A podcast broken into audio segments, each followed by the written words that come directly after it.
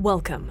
You're listening to the Malcontent News Russia Ukraine War podcast, the show that cuts through the fog of war and updates you about the ongoing war in Ukraine. Don't forget to like, comment, and subscribe on Apple Podcasts, Spotify, and Google Podcasts.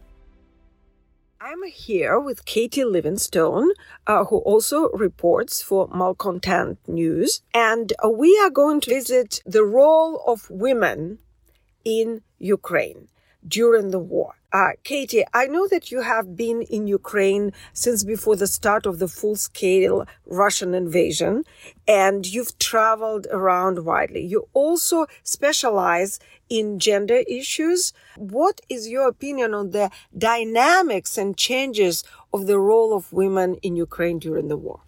Hi, Zarina. It's great to be here. Thank you. I am uh, actually, I've been working on a book about this exact topic the role of women in war here in Ukraine now, because it is a unique situation in many, many ways.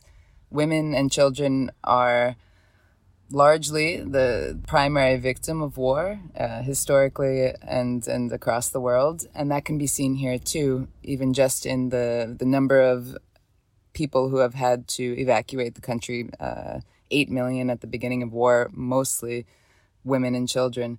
But at the same time, we see an incredible upsurge of women taking on new roles in every level of society. There are more women in the Ukrainian military than any time in their history. That's both on the front line and in supporting roles further back. There are more women leading up volunteer organizations here and abroad that have brought in millions of dollars of aid for the military, for humanitarian needs, etc. And more women just taking on new roles in society as truck drivers, as other positions that historically here were very rarely filled by women. And this is an incredible thing to see because it does start to change society. It starts to change the makeup of gender roles in the country. And gender roles are something that historically have limited progress towards gender equality, which is very important for development of a, of a country. So what we're seeing here now is women expanding what it means to be a woman, expanding the role of uh, the, the uh, expanding the the meaning of femininity. They're not becoming men, so to speak, or taking on men's roles. They're making roles that were previously categorized as male, female. Um, and this is something that that is really special and that I think will ultimately change the makeup of Ukrainian society uh, in the future. Well, this is fantastic. Thank you very much. And with this great introduction, let's take a look and visit with many Ukrainian women who took upon the new roles during this war. Thank you, Katie.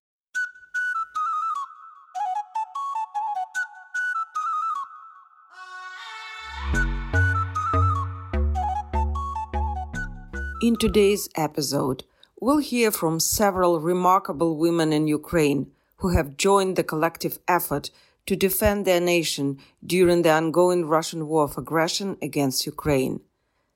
I had the privilege of speaking with Natalia Humenyuk, the head of the United Coordinating Press Center of Security and Defense Forces in southern Ukraine.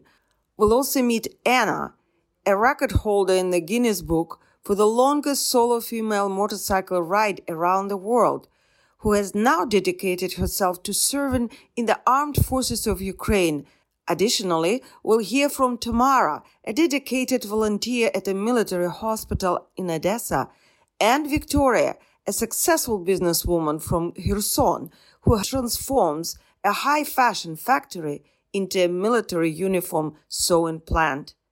Their stories shed light on the resilience and strength of Ukrainian women amidst the ongoing Russian aggression against Ukraine.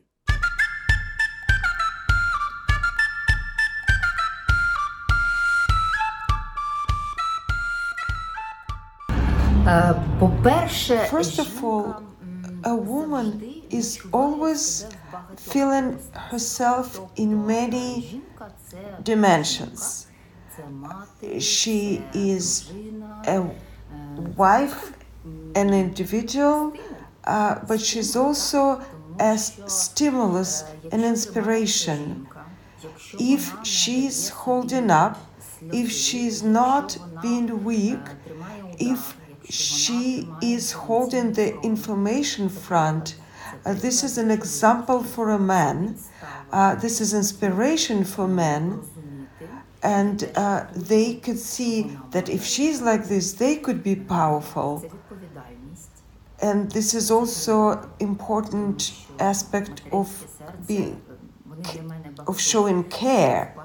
Uh, like I always see uh, men in trenches and they're cold and sometimes i feel like giving them a hug just as if they were my children and yes they're uh, men and they are strong and powerful and they they feel this and they uh, feeling even stronger and they are standing straighter and i use this ability I, I use it to bring out this inner power. And I, I understand that all together we can do it. And it doesn't matter whether you're a man or a woman, but all together, our whole country, uh, we are holding it up.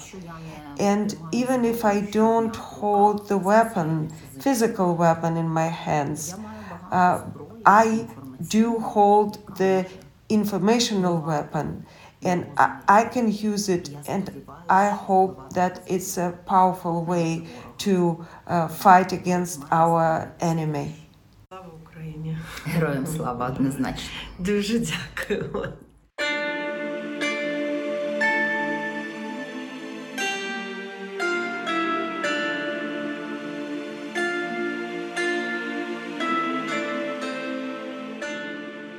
Anna, thank you so much for joining us. I know you have joined the territorial defense. No, not really. That's not territorial defense. That's another structure within the army, within the Ukrainian Yes. army. That's Yeah. all we can say. We're not going to go into details because operational security. Based on that, could you please speak to our audience, the global community, tell them what it is like to be defending Ukraine these days? What is life like?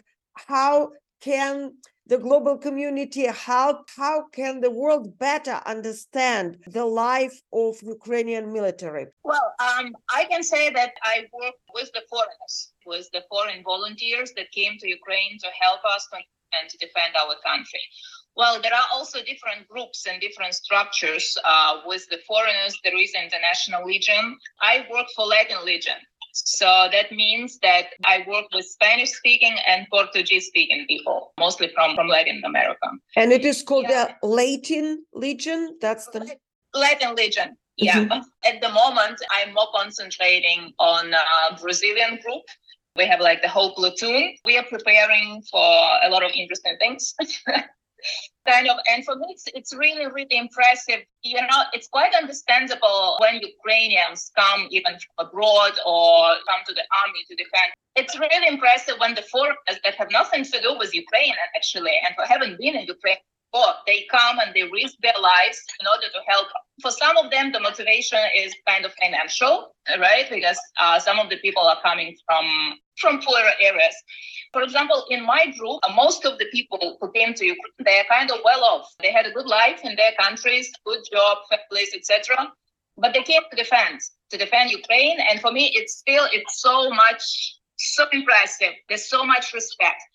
And when I ask them, hey, why are you here? According to what I know about you, you had a great life in your country, and now you're risking your life. And the risk stands that you will not come back to your family.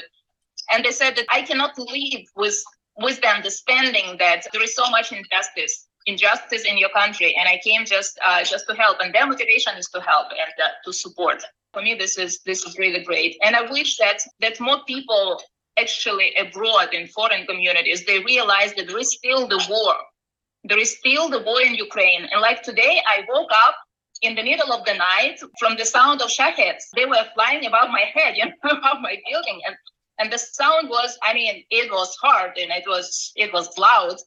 and then the sound of explosions, right? We are still in the war. And I would like that the foreign community realizes that. It's been more than one year and a half already. I mean, the full scale invasion, and some people are kind of getting used to it and to the news, and they don't care much about it. And some even don't know that the war is still ongoing. I would like to emphasize that the war is on and is getting worse and worse, and we just have to combine all our strengths, not just Ukrainians, but but the whole world. You and I met while visiting the Zero Line front line when you were still in your journalistic capacity. Now I know yeah. that you live in this life. Could you share just a few words of how it is being there, living there day to day? you know, finally I realized that this is my place in this sport. Because as you know, I, I've been searching for my place. I've been a little bit of journalist, a little bit of volunteer, but my heart was always on the military side. And what stopped me before was kind of the lack of freedom, the necessity to, to follow the, the rules and the discipline, etc. But finally, I realized that, that I have to go for it. And now I feel that I'm satisfied with my decision. And even though it's it's really hard, like I mean, I don't have any weekends, I don't have any personal time anymore. so my day starts at 6 a.m. and it, I finishes at midnight. We are preparing for very interesting but very complicated mission. I will not say much about it. I don't know what will happen there. And actually, yesterday I was driving in my car and I was thinking about it. And I felt that there is the fear inside of me, a little bit of fear. And I was wondering what kind of fear is that? And I realized that this is the fear to get scared, the most important moments when I have to be strong and courageous. And it's always like balancing, you know, on the edge. Uh, you realize that you're on your at the right place, but on the other side, you're always questioning yourself. But well, it's it's always like always trying to fix your mind and always kind of trying to concentrate on the mission and on nothing else. It's more like work with your mind and with with your psyche for me personally. And also uh, i'm responsible now for quite a big group of people not on the combat side but administration organization logistics etc sometimes i just feel that it's too much burden on my shoulders okay not very fragile but still I realize that if something goes wrong, I will blame myself, kind of huge responsibility. And I know that those people, they look at me, they trust me, and I'm just trying to, to do whatever I can, but also understand that I'm not kind of the almighty God. Many things don't depend on me, actually. I can knock on the door, right? I can scream, I can. I can call to all the people and officials around me, but sometimes it's just a matter of luck or decisions of higher power, right? It's also it's kind of balancing between doing what whatever I can, use the maximum power of myself, and then realizing that some things don't depend on me and just trust to the universe. For me, it's kind of it's a little bit difficult this uh, to find this fine line because I'm used to be always in control. Been like in my traveling on the motorcycle around the world, and the same now. And sometimes my personal commander he tells me, "You cannot resolve everything." It doesn't depend on you. Just accept it the way it is. And for me, sometimes it's very difficult. Yeah, there's the lack of ammunition, there's the lack of equipment, there's the lack of a lack of everything that we need. Sometimes we go to the mission and we know that that's not enough. What we have, it's okay, but it's not enough. And if something goes wrong, we are sorry to say. That's just that's like this. Well, thank you so much for sharing this insight. I have so many questions for yeah. you, but this life is hard. How do people adjust to living in trenches? we kind of have different missions and not all of them are in trenches. Some of them they're quite short missions that we go and we come back. So quite often I have the possibilities to take a shower. the next mission, the thing that for a few weeks I will not have this possibility. So I'm actually wondering how I will do that. But I'm preparing some kind of some things for myself. Maybe I will make those those little braids, right? Braids. yeah. yeah. Don't have to wash my hair uh, every second or so day because for a couple of weeks I think I, I will not have any shower at all. I'm prepared for that kind of mentally. That that's all right. That's even fun. That's not fun, but I think for me, this is the least fear. But also on the other side, I'll be the only female, right, in that group.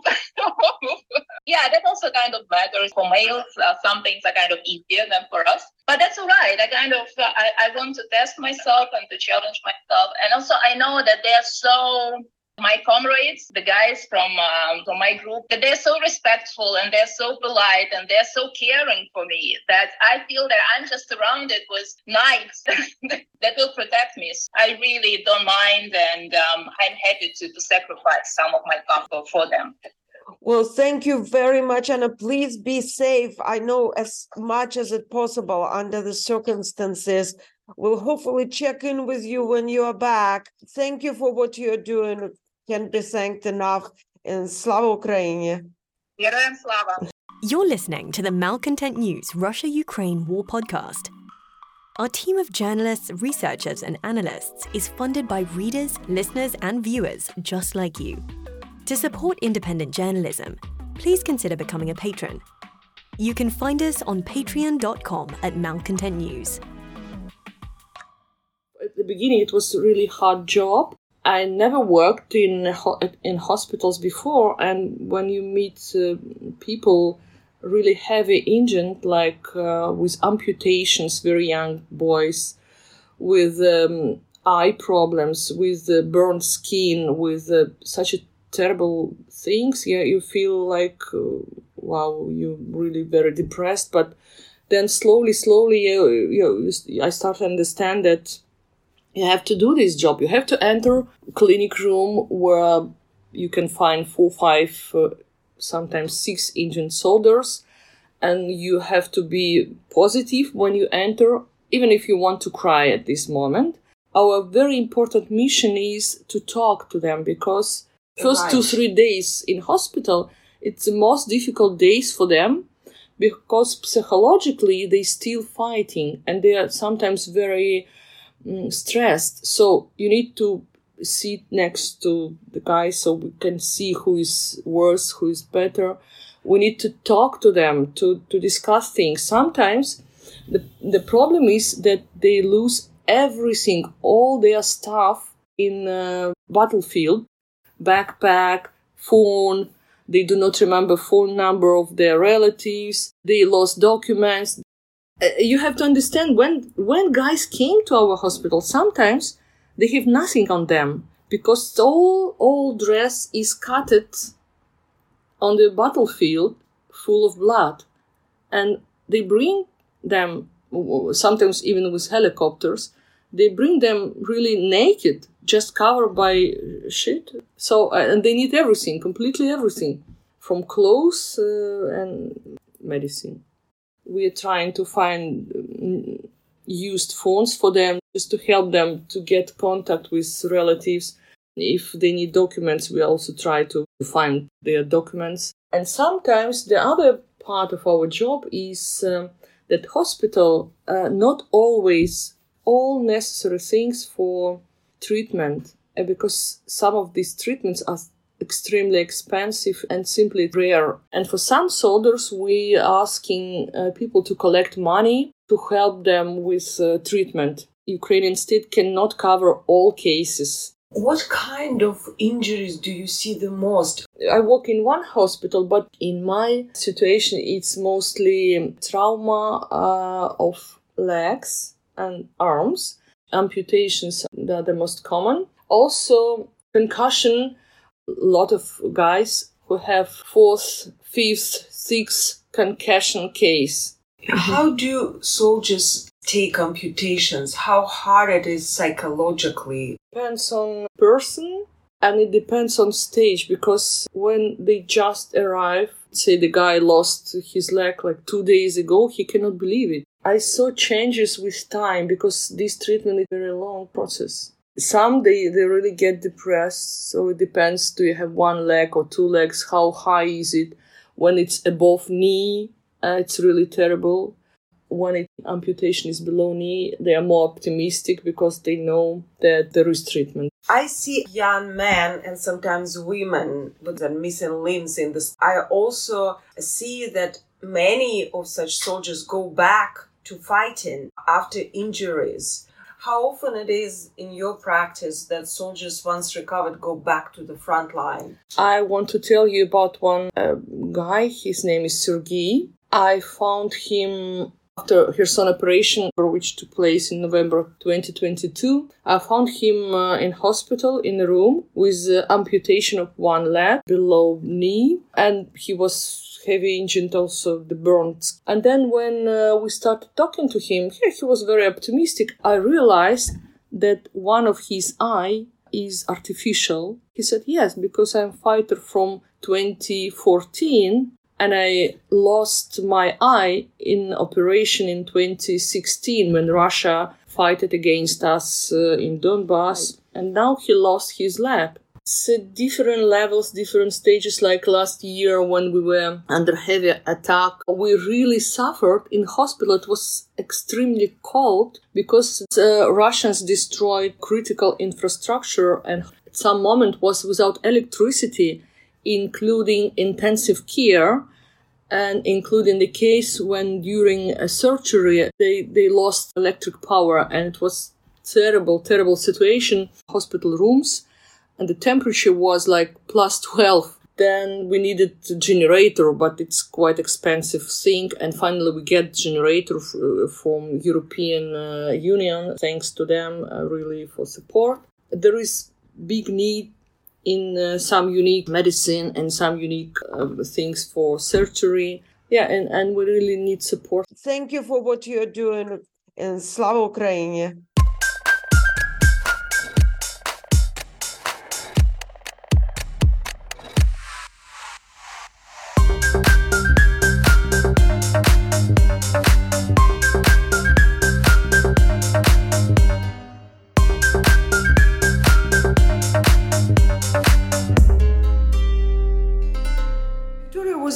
Of a recruiting agency, mm-hmm. and things have changed.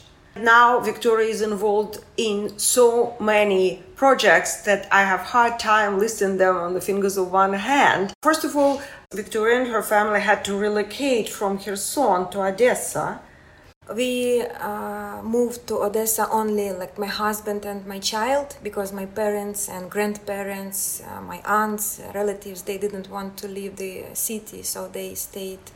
During the occupation? Yes, till liberation. And so let's start with your activities that are connected with Kherson. You started to help the city after the liberation. We started to help Kherson uh, during occupation because uh, the city was blocked and uh, no any medicine remained in the city.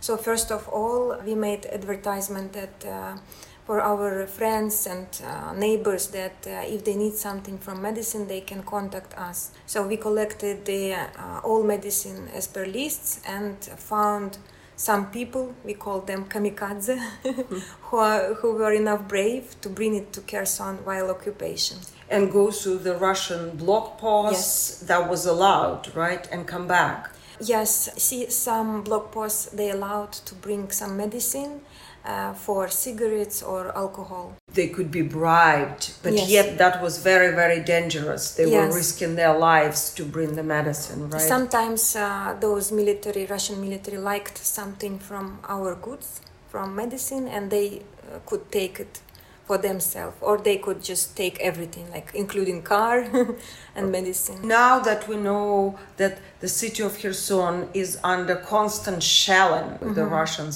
you are still going there to help those who still remain in the city? After liberation yes we created a team who covered roofs and broken windows we received a lot of calls and messages asking to help their grandparents or parents because there was no one uh, who was working. You couldn't employ or ask any man to come and do this job. And it was really cold on that time, so we bought all materials, brought them to Kherson, and started to re- recover and you are in charge of this group of boys, correct? yes. uh, this is my job, recruiting. Getting back to Odessa, you were very active here as well. Tell me a little bit about this project with your other friend, uh, where you started to convert the clothes plant uh, to produce military items. Actually, we started in March 2022 because a lot of our seafarers they joined military and they didn't have any clothes, uh, socks, uh, t-shirts, nothing, warm clothes. And my friend, she, uh, she has her own plant, and uh, they were producing some dresses uh, for uh, for fashion. High yes. fashion. And she was shocked for my, with my new offer, new idea, but she didn't refuse. She said, "Okay, let's do it." So we started producing the military clothes. The uh, quantity of requirements was growing. So we found one Turkish man who supplied us materials and we could continue it until uh, spring 2023. Then uh, you also decided to study the inner works of propaganda and brainwashing. The reason uh, why I uh, interested with propaganda is occupied territories.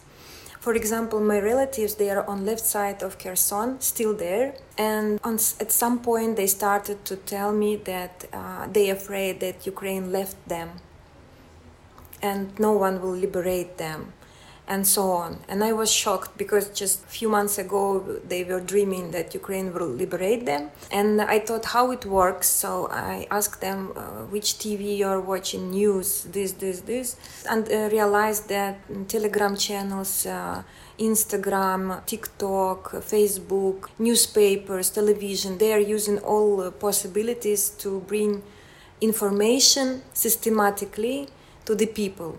So by the time, like two, three months you need, watching this or listening this, you start to believe that really Russia, uh, powerful country who can liberate all countries around. I saw this in liberated territories as well, say in Kharkiv Oblast. There were people who also stayed without any information, and the, for them, only the Russian sources were available, and they were quite brainwashed as well. Yes. So that's a very important uh, subject, and you and your friends and colleagues produced the whole report on that? Yes, we are working in recruiting, so we are communicating with different nationalities, countries, and so on. And we realized that uh, the influence of propaganda different in any countries. For example, in some countries it has maximum influence, at some countries not. So we started to investigate uh, how it works and which sources uh, Russia is using. That's fantastic. And I would love to bring you back on our show to talk in depth about this study. So I'm looking forward to speaking about that in the future. But meanwhile, that's not all that you do. I understand that you also uh, provided some psychological help for children of the families who were internally displaced. Yes, after liberation of Kherson, a lot of families uh, left uh, the city with their children. We helped them to find uh, accommodation here in Odessa, to find uh, help and including uh, psychologists uh, help. We created some groups where we were inviting parents and children for events where the children could draw some pictures how they see Ukraine in present time and how they would like to see Ukraine in the future. That's a wonderful project and we have a workbook here which I'm looking at. There are suggestions for the kids how they can see Ukraine changing for the better, which must be so much of a relief for the kids. And even this is not all. I feel we're just scratching the surface because I know you also helping to collect money for drones for the Ukrainian drone army as well, right? Yes, uh, since the beginning of invasion, uh, needs of drones was really huge, and we were buying Mavic. It's very expensive at some point, we realized that uh, Ukraine has uh, to find solution here. So we found engineers, we found people who can bring us spare parts, and those drones uh, now we can collect them in Ukraine, in Odessa. That's fantastic. So, to round it up, Victoria, what do you think of the role of a woman during the war? If you know the the role of women is very huge in Ukraine. Uh, here, women's combining of power, of positive uh, uh, actions, and uh, uh, women took part in all segments. When uh, women realized that their children are in danger, all women were maximum effective in their special role. There can be a nursing, it can be engineering, military. What I have seen is um, all women took part covering of our military. Each woman, if you ask any woman in Ukraine, each woman donated and did something uh, for helping our military. Each third woman helped the refugees each fifth uh, woman took part in uh, medical help with uh, military. And we are a podcast, so you don't have the visual, but Viktoriya is a very beautiful woman and people find strengths in them attend to themselves in a dignified way. Thank you so much. I've seen a lot of women in different countries, but uh, Ukrainian women they passed really hard times uh, during our uh, life. So now you cannot make them afraid of something. so now they are not afraid. Yeah. Yes. Thank you very much, and we will see you again on our show. And Slava Ukraini! Героям слава! You've been listening to the Malcontent News Russia Ukraine War podcast. To help keep us independent, please consider providing financial support by becoming a patron. Want on demand news in your hand? Download the Google News app and make Malcontent News one of your favorites to receive breaking news updates. Thank you for listening.